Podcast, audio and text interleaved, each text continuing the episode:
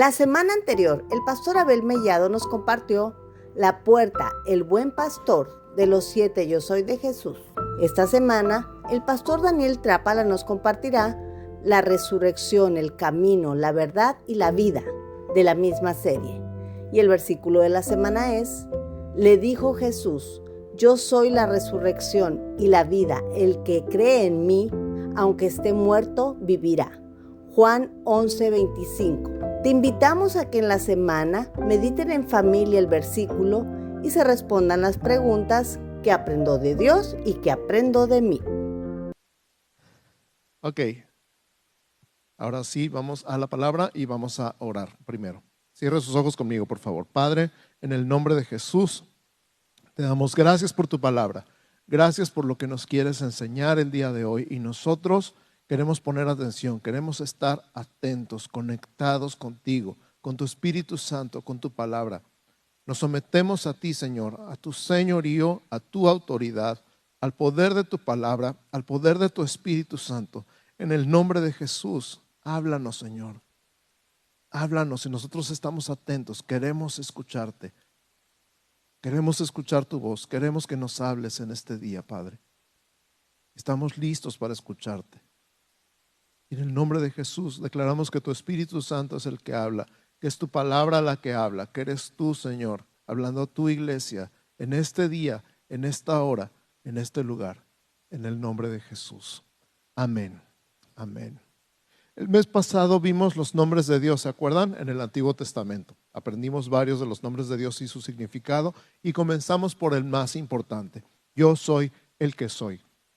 Dijimos que las siglas de esta frase yo soy el que soy en hebreo, en ah, fonética, por así decir, serían las, las letras Y, H, W, H. Y como son casi puras consonantes y los hebreos, por respeto al nombre de Dios, por miedo a tomar el nombre de Dios en vano, dejaron de pronunciarlo y la pronunciación correcta se perdió. Lo más cercano sería Yahweh. Pero significa esto, yo soy el que soy. En nuestra Biblia, en español, en la Reina Valera 1960 y en la mayoría de las Biblias en español dice Jehová. Es lo mismo, son las consonantes que están ahí incluidas en el nombre de Dios. Y entonces, aún en los salmos, David escribía yo soy en, más corto, por eso vemos ya a veces, ¿verdad? J-A-H. Siete veces en el Evangelio de Juan, Jesús dice, yo soy. Y lo dice de tal manera que en una de esas hasta tomaron piedras para apedrearlo. Jesús dice, yo soy, y lo dice con toda la intención. Lo interesante de que Jesús diga yo soy es que ningún maestro, ningún rabí, ningún fariseo, ningún intérprete de la ley, ningún escriba decía yo soy. Siempre decían de un maestro, fulano de tal dice. Sutano enseña, Perengano comenta y en la tradición está escrito que así y así y así y así. Moisés dice, nadie podía decir yo digo porque no tenía la autoridad suficiente. Por eso cuando Jesús habla en el Sermón del Monte y dice, oyeron que fue dicho, está citando la ley y los profetas, pero yo digo, era un choque para su audiencia porque nadie decía yo digo, todo el mundo decía fulano dice. Y cuando la gente se maravillaba de su doctrina, dice porque les enseñaba como quien tiene autoridad y no como los escribas y fariseos. Jesús tiene autoridad suficiente para decir, pero yo digo. Citar la escritura del Antiguo Testamento y luego decir, pero yo digo, está intenso. Y no nada más eso. Nadie puede decir yo soy, a menos que de veras sea. Nadie puede decir yo soy, a menos que de veras sea. Porque cualquier persona que se levante y aquí diga yo soy, lo tiramos de loco. ¿Sí me explico? Aún si yo mismo me paro aquí enfrente y empiezo a decirles yo soy su pastor, van a decir, ah". ¿a poco no? La reacción normal a que alguien se levante y diga yo soy es, ah. Y entonces lo que sigue en nuestra mente es, a ver, pruébalo. Y este es el punto. Los siete yo soy de Jesús en el Evangelio de Juan están comprobados. Y hoy vamos a ver un poquito más de eso. Vamos a repasar rápidamente lo que ya vimos. Jesús dijo, yo soy el pan de vida. Jesús dijo, yo soy la luz del mundo. Jesús dijo, yo soy la puerta de las ovejas. Jesús dijo, yo soy el buen pastor. Y hoy veremos cuando Jesús dice, yo soy la resurrección y la vida, y también cuando dijo, yo soy el camino, la verdad y la vida. ¿Listos? Primera parte, yo soy la resurrección y la vida.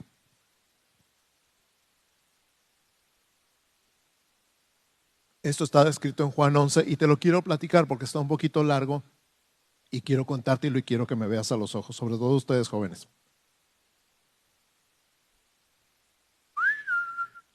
Sobre todo ustedes jóvenes.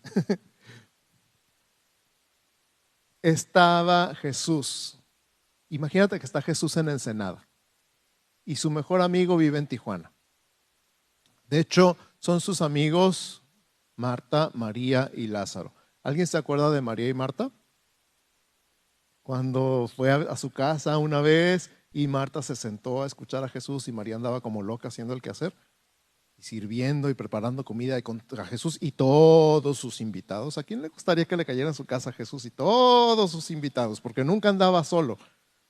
Pues Marta andaba como loca.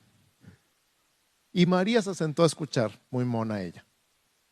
Y Marta le dijo, maestro, dile a mi hermana que me ayude, ¿cómo la dejas estar ahí sentada? Y Jesús le dijo, Marta, Marta, afanada y preocupada, estás con muchos quehaceres. ¿Se acuerdan? María escogió la mejor parte y nadie se la va a quitar. Bueno, Marta y María tenían un hermano, el hermano se llamaba Lázaro. Y Lázaro era un amigo muy cercano de Jesús, Jesús lo quería. Y Lázaro se enfermó, mientras Jesús andaba con sus discípulos en otro pueblo a cierta distancia. No había WhatsApp. No había teléfono. No había telégrafo siquiera. Muchachos ni saben lo que es un telégrafo, ¿verdad? No había más que correr con la noticia. Y alguien corrió con la noticia de un pueblo a otro y llegó a ese pueblo y buscó a Jesús y lo encontró y le, dijo, tu amigo está enfermo. Me encanta porque ahí en Juan 11, en la Reina Valera, dice, el que amas. Tu amigo que quieres, tu amigo, tu mejor amigo, tu hermano del alma está enfermo. gloria de Dios se manifieste en él. ¿Y qué creen? Que sí se murió. Pero Jesús ya sabía. Se quedó dos días más en Ensenada antes de ir a Tijuana. Y luego le dice a sus discípulos, Lázaro duerme, pero voy a despertarlo. Y los discípulos dijeron, ay, qué bueno que duerme, está descansando, está en reposo, ya se va a mejorar. Y Jesús le dice, no, no, no, no, no, no me entendieron. Lázaro se murió. vamos para allá. Y todavía Tomás dice, sí, vamos, para que nos maten a nosotros también. Tomás era genial. Hay tantos Tomases en la vida. Siempre hay uno. Y entonces van y cuando están entrando a la ciudad, Marta y María se enteran. Y Marta es la que sale corriendo, ¿verdad? Y dice, Señor, si hubieras llegado antes, mi hermano no se hubiera muerto. ¿Cuántos han pasado por esa experiencia?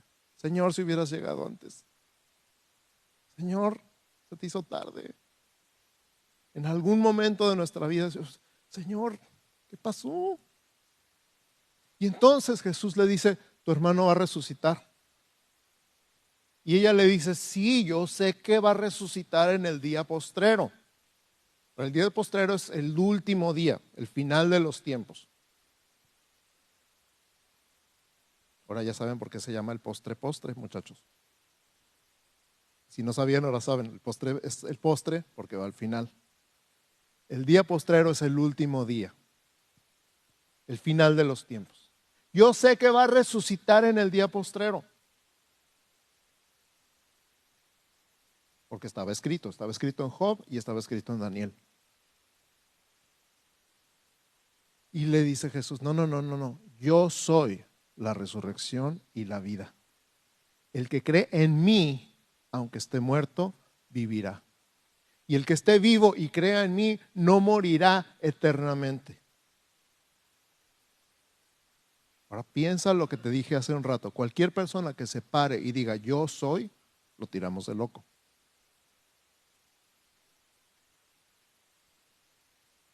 Pero Jesús dijo, yo soy la resurrección y la vida. O sea, no tienes que esperar al último día. No tienes que esperar al final de los tiempos. Aquí está la resurrección y la resurrección soy yo.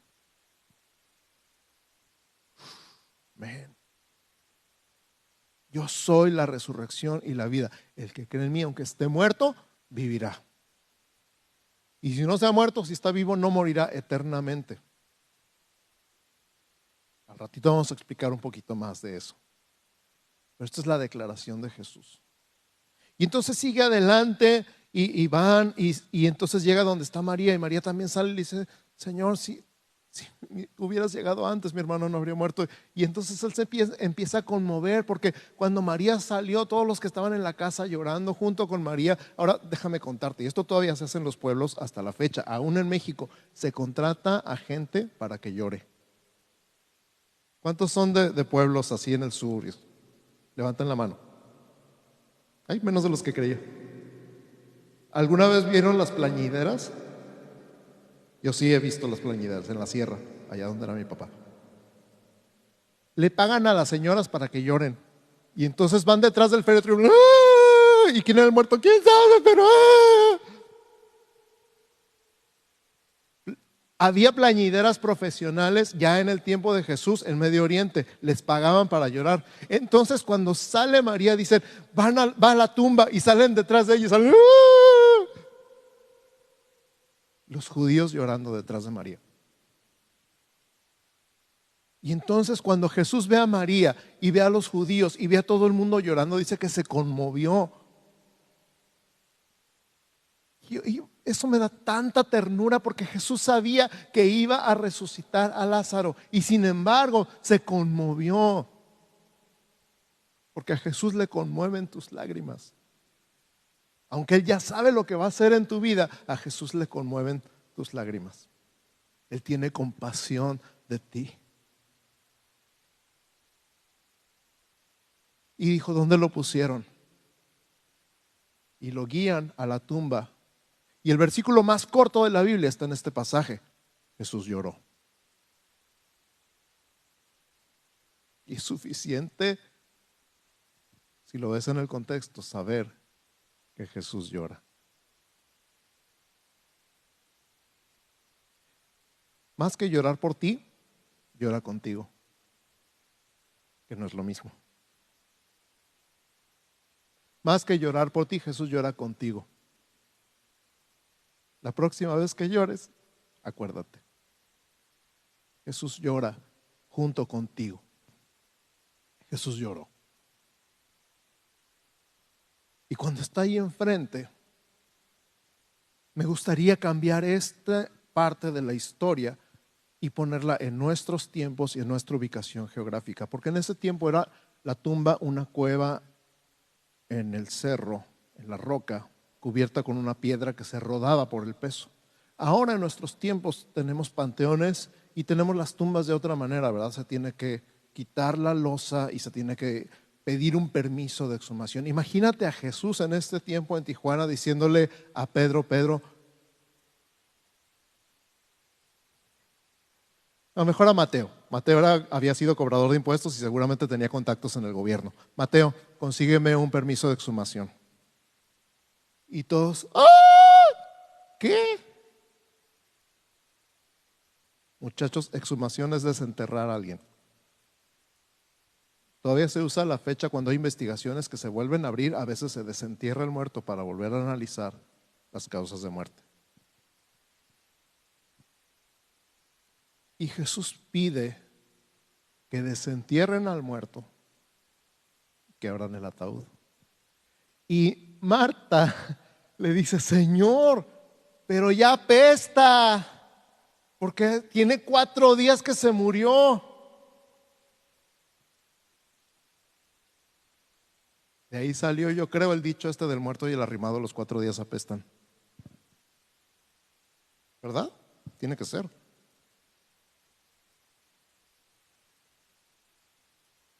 Señor, ya lleve, ya pesta, ya huele mal. ¿Cómo vamos a abrir la tumba? Y Jesús se volvió a decir, ¿no te dije? ¿No te dije? ¿Qué le dijo? ¿No te dije que si creyeres verás la gloria de Dios? Qué respuesta de Jesús. O sea, ya le había dicho, tu hermano va a resucitar. Y ella dijo, sí, en el último día. No, no, no, ahorita va a resucitar. Yo soy la resurrección. Y entonces le creyó, le dijo, de hecho, sí, nosotros creemos que tú eres el Cristo. Impresionante. Y luego, no, Señor, porque ya huele mal. Qué contradicción, pero así somos todos los humanos. Sí te creo, pero ya huele feo. Sí te creo, pero no hagas eso. Ok, tú me dijiste y la Biblia dice, sí lo creo, pero no lo creo. Todos somos así. Y Jesús con toda la paciencia del mundo le vuelve a decir, no te he dicho que si creyeres verás la gloria de Dios. Entonces se queda callada Marta porque ¿qué, respondes a eso pues? Quitan la piedra y luego dice, Señor, gracias Padre, gracias porque me oyes. Ya sé que siempre me oyes, lo digo por estos están oyendo. Velo, Juan 11, así dice, ya sé que siempre me oyes, pero lo digo para que sepan estos. Y entonces grita, Lázaro, ven fuera. Ahora, Lázaro estaba como momia. A los muertos los enredaban en telas y esas telas las llenaban con aceite y con especias, con un ungüento especial de tal manera que quedaba duro. estaba apretado y duro y así. Yo me pregunto cómo salió Lázaro de ahí. ¿Tú te lo imaginas? Lázaro, ven fuera. Y para empezar, escuchó la voz de Jesús. ¿Y, ¿Y qué hizo? ¿Te lo imaginas? ¿O salió flotando o se fue arrastrando? ¿Cómo te lo imaginas tú? Abrió los ojos, para empezar abrió los ojos y tenía una tela en la cara también llena de aceite. El caso es que salió, salió de la tumba él solito. Tan amarrado estaba que cuando salió Jesús dijo, desátenlo y déjenlo ir. Pues claro que no iba a andar como momia por todos lados, ¿verdad? Ya resucitado había que liberarlo de las ataduras de la muerte y dejarlo ir. Entonces, mi punto es que Jesús no nada más dijo, yo soy la resurrección y la vida, sino que lo demostró. No nada más lo dijo, lo demostró. ¿Qué aprendemos de esto? No hay que esperar el fin de los tiempos para ver la gloria de Dios. No hay que esperar el fin de los tiempos para ver la gloria de Dios. Te lo repito, no hay que esperar el fin de los tiempos para ver la gloria de Dios. Él resucitó a Lázaro, literalmente. Lo dejó vivo, tan vivo que después lo querían matar. Después murió. Pero llegó un momento donde, pues es que no, no era un milagro privado. Todo el mundo se dio cuenta que resucitó a Lázaro. Y entonces todos los judíos iban, hacían todo el viaje a la casa de Lázaro, Marta y María para ver a Lázaro, el que había estado muerto y estaba viviendo. De hecho, dice ahí la Biblia que estaba comiendo Lázaro bien a gusto y los judíos le crujían los dientes porque no podía negar el milagro de que estaba muerto, que estuvo cuatro días en la tumba y Jesús lo resucitó. Como ya no sabían qué hacer con Jesús y este milagro había sido demasiado público, llegaron a la conclusión de que había que matar a Lázaro.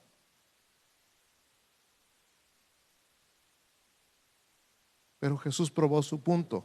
No nada más dijo, yo soy la resurrección y la vida, lo demostró. Y ahora quiero llevarte a leer Efesios 2, del 4 al 6, junto conmigo, por favor. Abre tu Biblia, por favor, en Efesios 2, del 4 al 6.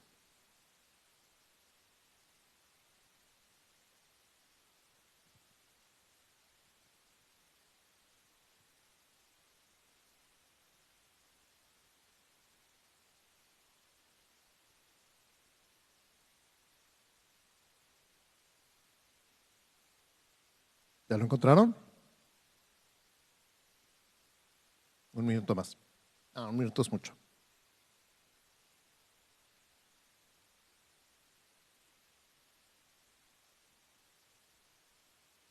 Deberíamos jugar esgrima bíblico de vez en cuando, no más que sin teléfonos. Ah. Sí, no, no, no. No, no, bien rápido en teléfonos, ya probamos, si no. Los de los teléfonos les ganan a los de las Biblias de papel, así que todos con papel. Efesios capítulo 2, versos 4 al 6 dice así, pero Dios, que es rico en misericordia, por su gran amor con que nos amó, aun estando nosotros muertos en pecados, nos dio vida juntamente con Cristo, por gracia sois salvos, y juntamente con Él nos resucitó y asimismo nos hizo sentar en los lugares celestiales con Cristo. Repito, Efesios 2 del 4 al 6. Pero Dios, que es rico en misericordia, por su gran amor con que nos amó, aun estando nosotros muertos en pecados, nos dio vida juntamente con Cristo. Por gracia sois salvos. Y juntamente con Él nos resucitó y asimismo nos hizo sentar en los lugares celestiales con Cristo. ¿Cuántos dicen amén? Gracias Señor.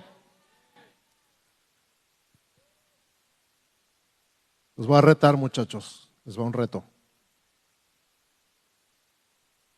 Hagan una publicación en Instagram. A que pongan el hashtag yo también soy Lázaro. Que digan que están en el monte y que me etiqueten, Daniel Trápala. En su teléfono, ábranlo en Instagram, pongan añadir historia y digan, eh, así no. ¿Sabes qué? Yo también soy Lázaro, porque yo también estaba muerto. Estaba muerto en mis delitos y pecados y Cristo me resucitó y me dio vida juntamente con él. Así que hashtag, yo también soy Lázaro. Listo. Texto. Hashtag. Yo también soy Lázaro.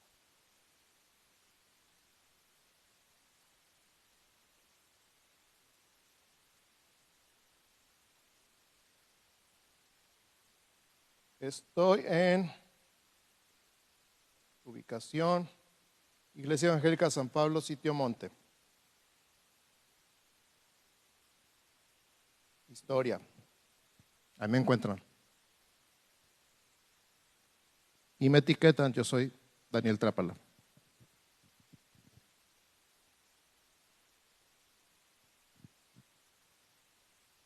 No se queden viendo las demás historias, ¿ok?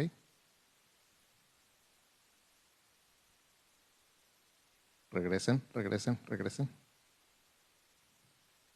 Ahí está, publicado. Número dos, yo soy el camino, la verdad y la vida. Repite conmigo, yo soy el camino, la verdad y la vida. Voy a leer Juan 14, versos 1 al 6. Juan capítulo 14, del 1 al 6. No se turbe vuestro corazón. Creéis en Dios, creed también en mí. En la casa de mi Padre muchas moradas hay. Si así no fuera, yo os lo hubiera dicho. Voy pues a preparar lugar para vosotros. Y si me fuere y os prepararé lugar, vendré otra vez y os tomaré a mí mismo, para que donde yo estoy, vosotros también estéis. Y sabéis a dónde voy y sabéis el camino. Le dijo Tomás, otra vez Tomás, Señor, no sabemos a dónde vas. ¿Cómo pues podemos saber el camino? Jesús le dijo, yo soy el camino y la verdad y la vida, y nadie viene al Padre sino por mí. Poquito de contexto, los capítulos 13 al 16 están narrando los eventos que pasaron durante la última cena.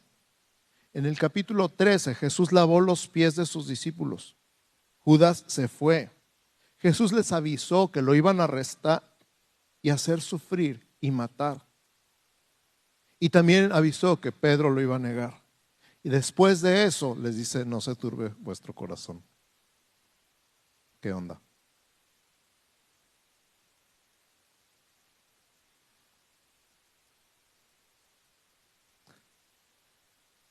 Uno de ustedes me va a entregar ahí en la cena. Empezaron, seré yo maestro, seré yo maestro, seré yo maestro. Pedro le hace señas a Juan que estaba recostado en Jesús. Y Juan, ¿quién maestro? Voy a mojar el, el, pan y se lo voy a dar. Y lo mojó y se lo dio. Dice la Biblia que cuando se comió el pan, Judas, el diablo entró en él. Y le dijo, apúrale. Y se fue. Y les dijo, me van a matar. Voy a sufrir, me van a atormentar y me van a matar. Y todos ustedes se van a esparcir porque dice la Biblia, dice la Escritura, heriré al pastor y las ovejas serán dispersas. Y Pedro le dice, yo nunca te voy a negar, nunca te voy a abandonar, aunque sea, te voy a seguir hasta la muerte. Y Jesús le dice, hasta la muerte, hoy vas a negar tres veces que me conoces, antes de que cante el gallo. Y el Pedro, pues como era, no, no, no, yo no. Y todos los demás, no, no, yo tampoco. Adivina qué pasó.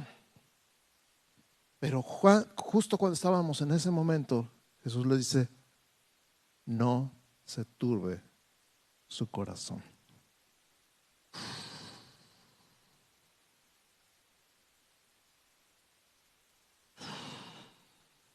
¿Sabes qué pienso? Lo primero que pienso es todas las veces que el Señor te dice, no te metas ahí, te vas a meter en problemas, aguas, te estoy avisando de antemano.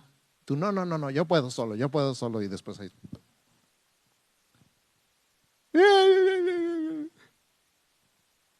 Y en lugar de decir, te lo dije de antemano, no se turbe vuestro corazón. No te turbe. ¿Qué significa turbarse?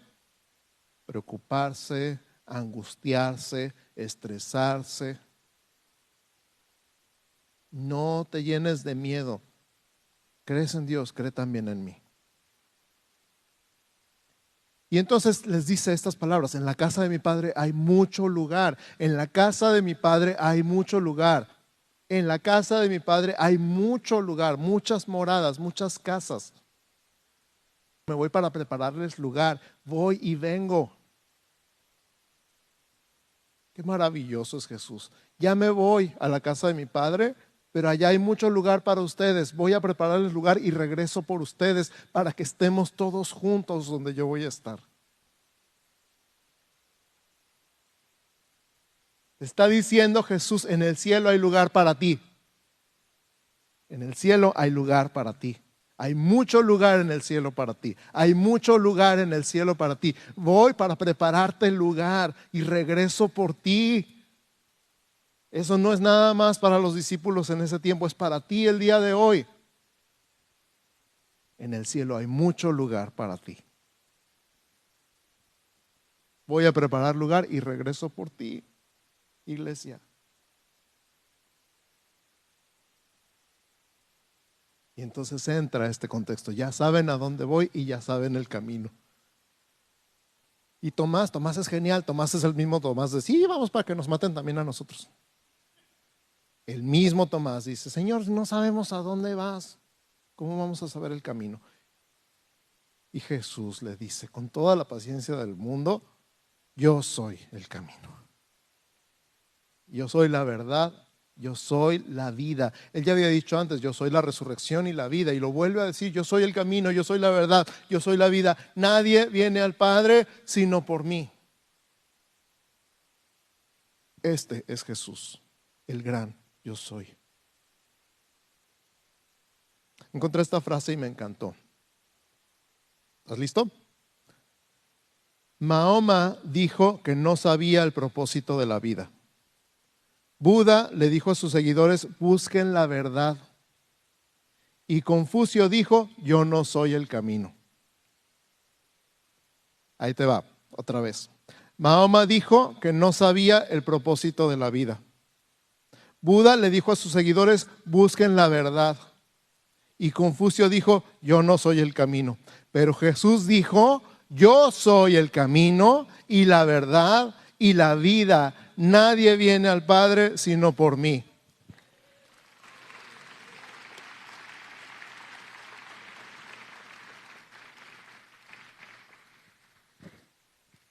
En esta misma plática, el verso 9 dice, el que me ha visto a mí, ha visto al Padre. Estamos hablando de la deidad de Jesús, porque solamente Él puede decir, yo soy.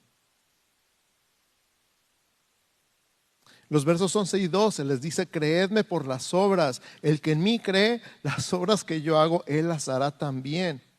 Y mayores obras hará.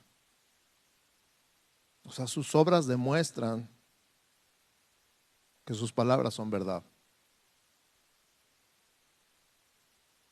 Si nada más lo hubiera dicho, sería una cosa. Pero Él resucitó y su resurrección respalda todo lo que hizo, todo lo que dijo. Una vez más, este es el punto. No nada más lo dijo, lo demostró. No nada más lo dijo, lo demostró. En los años 60 y 70 ocurrió un avivamiento en California. Se le conoce como la Revolución de Jesús o de Jesus Movement. Los jóvenes cristianos adoptaron una señal que salen muchas fotos hasta la fecha, las pueden googlear. Y la señal es un camino. Haz esto conmigo, por favor. Un camino. Un camino. Un camino. Muchachos, a partir de hoy, cuando saquen sus fotos, en lugar de decir amor y paz, digan un camino. En lugar de salir con los dedos así como si tuvieran artritis, digan un camino un camino. Voltea con tu vecino y dile, un camino. Hay un camino al cielo y se llama Jesús.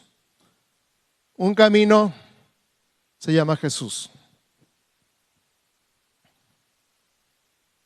El punto de todo es que creas.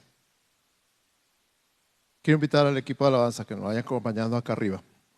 El punto de todo es que creas. ¿Por qué? Porque la Biblia dice, Juan 20, 30 y 31 dice, hizo además Jesús muchas otras señales en presencia de sus discípulos, las cuales no están escritas en este libro, pero estas se han escrito para que creáis que Jesús es el Cristo, el Hijo de Dios, y para que creyendo tengáis vida en su nombre. Repito, Juan 20, 30 y 31. Hizo además Jesús muchas otras señales en presencia de sus discípulos, las cuales no están escritas en este libro, pero estas se han escrito para que crean que Jesús es el Cristo, el Hijo de Dios, y para que creyendo tengan vida en su nombre. El punto es que creas que Él es ¿Quién dijo que era? Primera de Juan capítulo 5 versos 11 y 12. Primera de Juan capítulo 5 versos 11 y 12. Y este es el testimonio, que Dios nos ha dado vida eterna. Y esta vida está en su Hijo. El que tiene al Hijo, tiene la vida. El que no tiene al Hijo de Dios, no tiene la vida. Punto. ¿Tienes al Hijo? ¿Tienes al Hijo? Tienes la vida. ¿No tienes al Hijo? Ahorita te lo presento.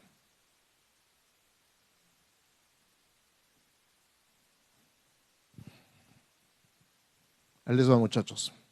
Otra foto.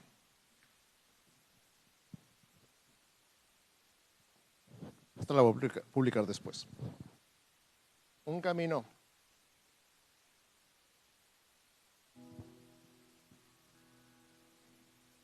Jóvenes, quiero ver sus fotos en el Instagram. Un camino. Nada más hay un camino al cielo. Solamente hay un camino al Padre. Se llama Jesús. Un camino. Karime. Un camino. Tómense su selfie y digan un camino.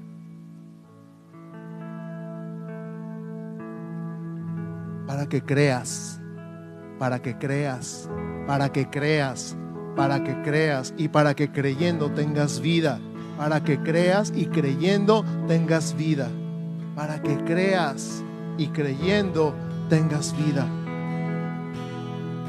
Para que creas. Todo lo que se escribió en la Biblia se escribió para que creas en Jesús y para que creyendo en Él tengas vida. El mes que entra, me voy a adelantar un tantito, el mes que viene, el mes de marzo, vamos a hablar de toda la evidencia histórica, legal y arqueológica de que Jesús es quien dijo ser. Y es una de mis materias favoritas de estudio. Ya estoy emocionado por decirte que sé, que sé, que sé, que sé quién es Jesús.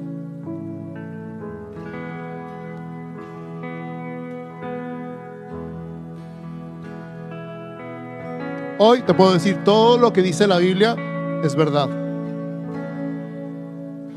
Todo lo que dice la Biblia es verdad.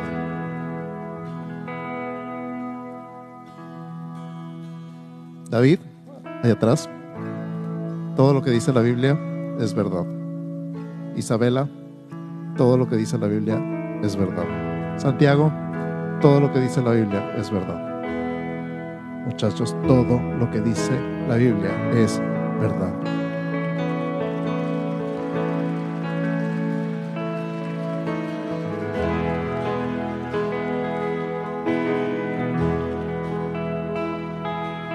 creas. Este mismo Jesús que dijo, yo soy el pan de vida. Este mismo Jesús que dijo, yo soy el buen pastor. Este mismo Jesús que dijo, yo soy la puerta. Este mismo Jesús que dijo, yo soy el camino, la verdad y la vida. Y nadie viene al Padre sino por mí. Este mismo Jesús está aquí presente el día de hoy. Si tú no lo conoces, yo quiero que tú lo conozcas porque necesitas conocerlo, necesitas creer en Él, necesitas recibir la vida eterna. Regreso al primer pasaje, cuando Jesús dijo, yo soy la resurrección y la vida, el que cree en mí, aunque esté muerto, vivirá. Y el que vive y cree en mí, no morirá eternamente. No se está refiriendo a la muerte física, se está refiriendo a la muerte final lo que la Biblia llama en Apocalipsis la muerte segunda, la muerte eterna, porque la definición de muerte es separación de Dios. Y ahorita, si tú no crees en Jesús, dice la Biblia, lo leímos, estabas muerto en delitos y pecados. Una persona separada de Dios está muerta espiritualmente y un día va a morir físicamente. Y todos a lo mejor, si Cristo no viene antes, vamos a morir físicamente, pero no todos están muertos espiritualmente. Pero cuando se acabe el tiempo, en el día postrero, cuando venga la resurrección final de todos los muertos, va a haber personas que dependiendo si creyeron o no creyeron en el Hijo de Dios, van a experimentar la muerte eterna o la vida eterna con Dios. Y este es el punto. Aquí es donde estamos el día de hoy. ¿Estás unido a Dios o estás separado de Dios? La verdad, la verdad, la verdad.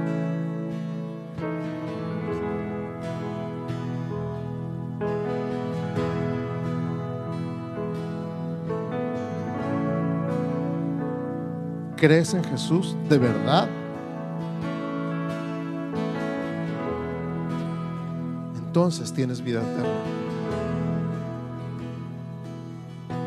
Me encantaría que todos cerráramos nuestros ojos y empezáramos a orar. Y en esta oración estamos orando por aquellas personas que no conocen a Jesús, que no creen en Él, que no tienen una relación personal, viva y real con Él. Si yo te estoy diciendo que yo sé que Jesús está aquí, es porque yo sé que sé que sé que Jesús está aquí. Porque Él dijo, donde dos o tres se reúnan en mi nombre, ahí estoy yo en medio de ellos. Él está aquí. Él dio su vida por ti. Él se dejó torturar y asesinar por amor a ti. Él puso su vida por ti para que tú tengas vida, no nada más aquí en la tierra, sino en la eternidad, en el cielo.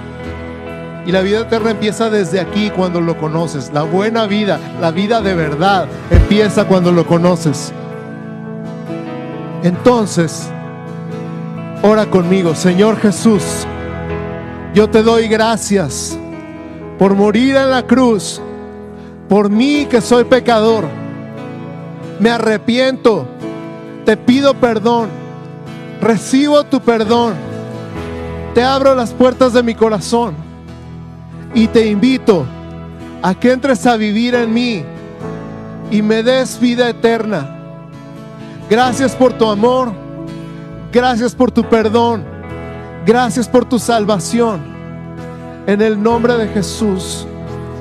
Amén. Amén. Si tú hiciste esta oración por la primera vez, la Biblia dice que volviste a nacer. La Biblia dice que volviste a nacer. Delante de Dios eres tan inocente como un bebé recién nacido, más inocente que un bebé recién nacido. La Biblia dice, el que está en Cristo, nueva criatura es. Las cosas viejas pasaron y aquí todas son hechas nuevas. Así que anota la fecha del día de hoy. Hoy es 18 de febrero de 2024. Anota la fecha del día de hoy. Yo volví a nacer el 18 de febrero de 2024. Yo nunca voy a olvidar, 25, platícalo con las personas que te invitaron, platícalo con alguien de confianza o acércate con nosotros al final. Si tú estás viendo la transmisión el día de hoy, platícalo también en los comentarios. Hoy volvían a hacer. Queremos saber de ti, queremos estar en contacto contigo, queremos orar por ti. Por favor, haznos saber si volviste a nacer el día de hoy.